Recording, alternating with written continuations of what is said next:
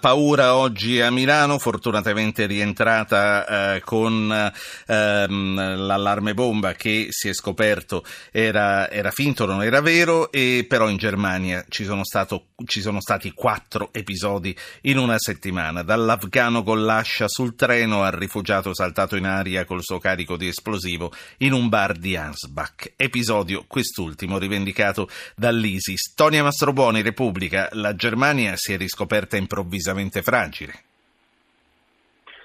Assolutamente sì, anche se bisogna naturalmente guardare al tipo di, di cose che sono successe, alla relazione che può essere tra questi episodi gravissimi, che può essere anche una, una, una relazione più psicologica che, come dire, politica. Um, ricordiamo che mh, a parte l'attentato di ieri, che comunque è un attentato, uh, anche questo compiuto da una persona con problemi psichiatrici, perché questo siriano 27enne che si è fatto esplodere, come dicevi tu, davanti a un ristorante, per fortuna davanti a un ristorante perché è morto lui, sono state ferite 14, 15 persone, oggi il, il bilancio è stato aggiornato dalla sindaca, 4 gravemente, ma insomma non è morto nessuno a parte l'attentatore, però eh, sappiamo che Mohammed, così si chiama questo siriano, aveva cercato di entrare in un concerto dove c'erano 2000 persone ehm, era stato respinto all'ingresso perché non aveva il biglietto, perché forse, secondo la sindaca,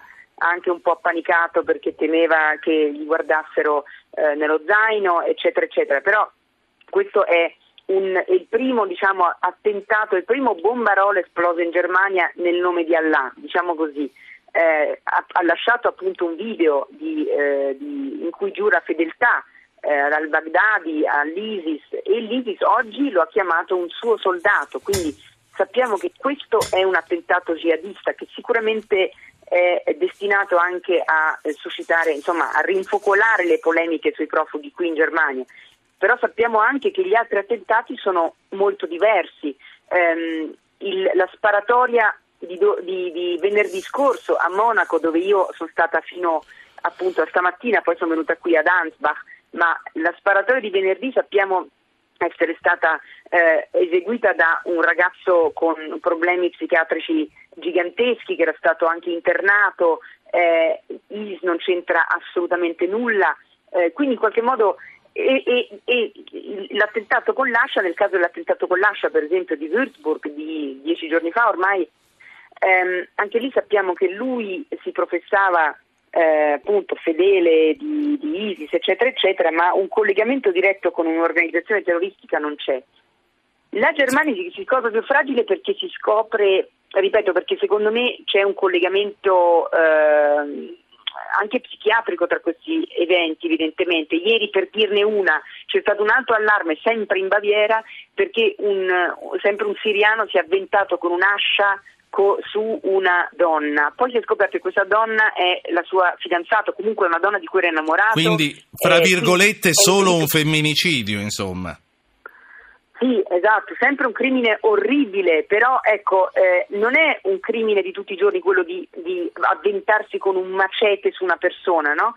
Eh, evidentemente l'ascia forse della settimana precedente del profugo afghano aveva impressionato questa persona eh, insomma, io mh, da Germania sicuramente si scopre fragile e sono sicura che i bavaresi adesso, l'ala bavarese dei conservatori tedeschi, la CSU, eh, lo ha già detto eh, che vuole assolutamente aumentare le misure di sicurezza, vuole blindare maggiormente i luoghi pubblici. Sì. Eh, ricordiamoci che a Monaco eh, ad, ad, ottobre c'è l'evento più importante dell'anno, l'Oktoberfest, dove migliaia di persone eh, siedono insieme, eccetera.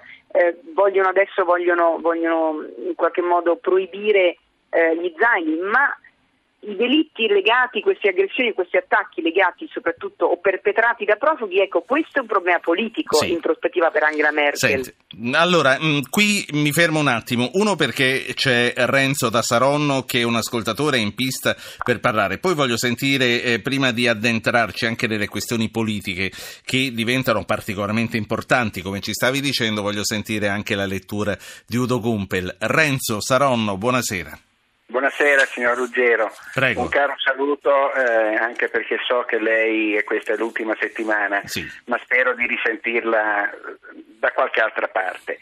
Io sulla, eh, quindi soprattutto per salutarla Grazie. a viva voce come le ho scritto in un post. Le volevo solo dire una cosa, siamo tutti molto fragili, però la nostra polizia e i carabinieri sono molto attenti. Eh, le dico brevissimamente, ero su un treno delle ferrovie nord da Milano a Saronno.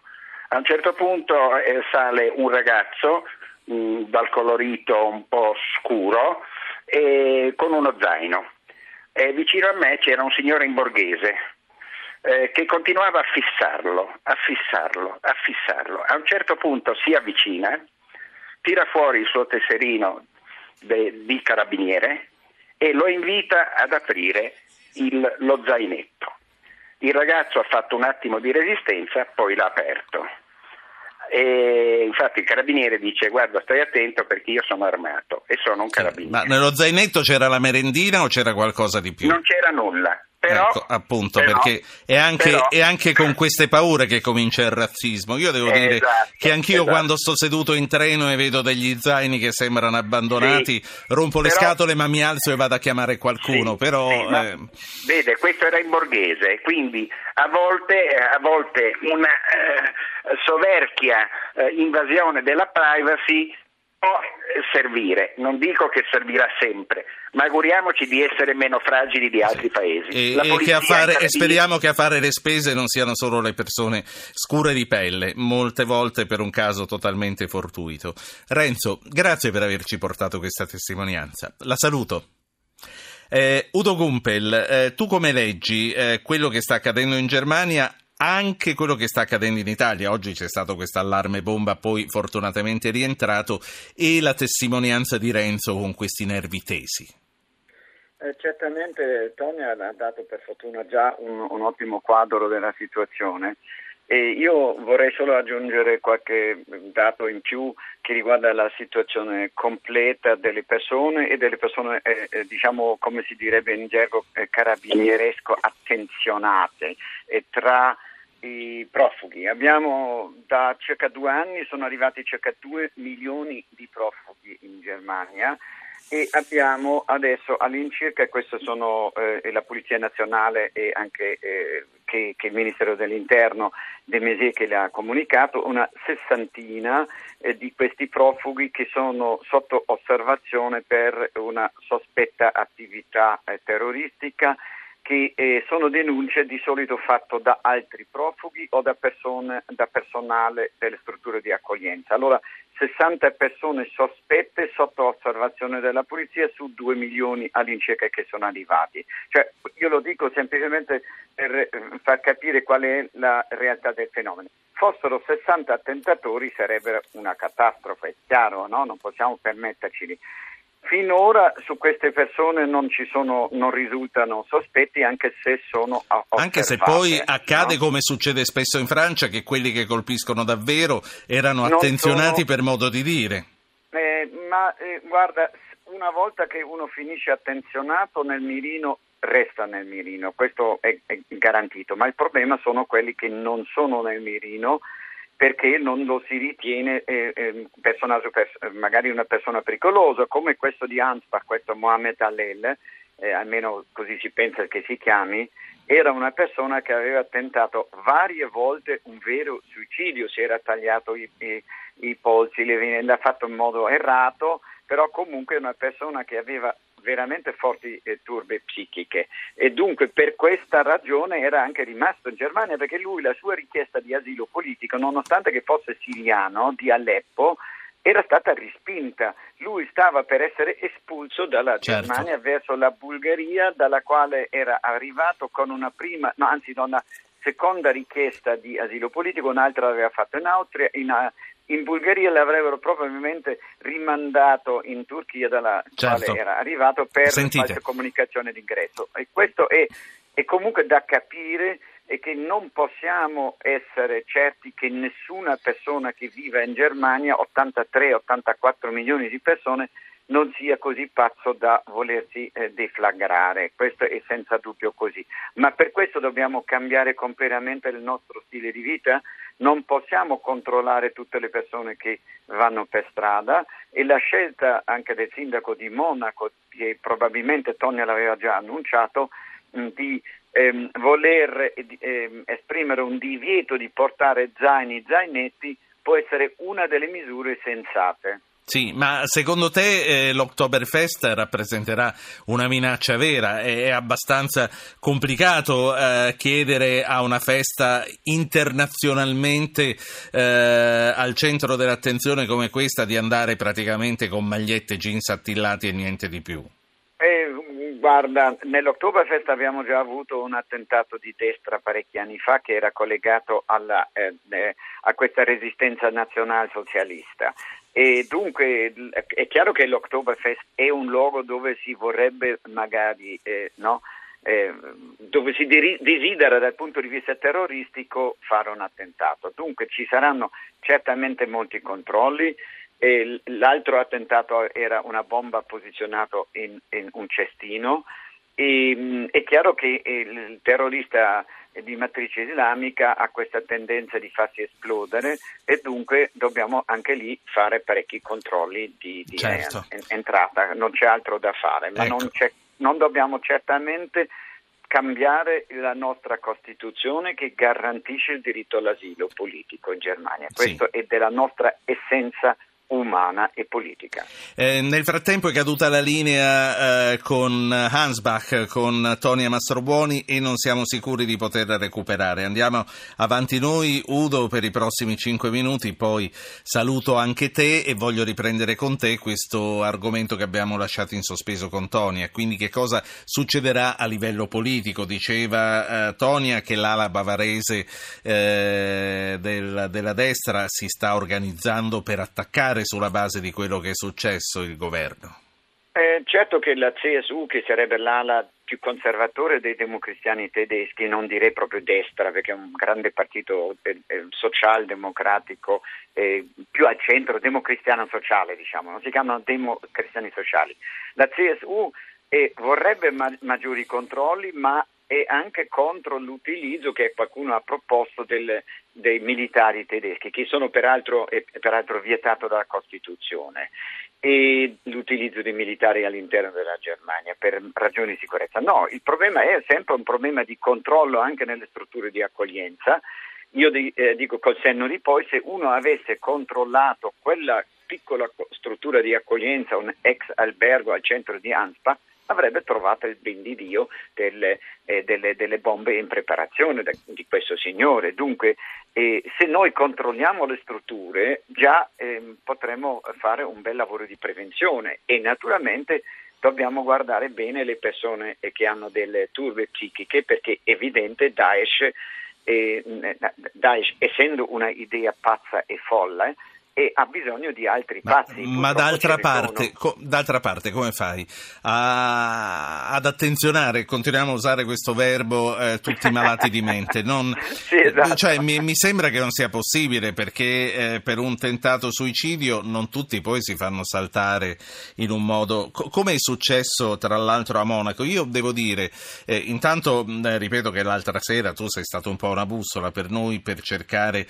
di capire quello che nessuno capiva, non lo capiva capivano ne- nemmeno a Monaco quello che stava succedendo lì mentre noi qui ne parlavamo. Quindi per questo si facevano ipotesi, poi rientravano e tutto il resto. Però l'impressione che ho avuto io e che immagino eh, tu mi possa confermare è che di fronte a un caso isolato e di un pazzo, come poi si è rivelato, la macchina è scattata benissimo. Insomma, è stata una prova generale non da poco.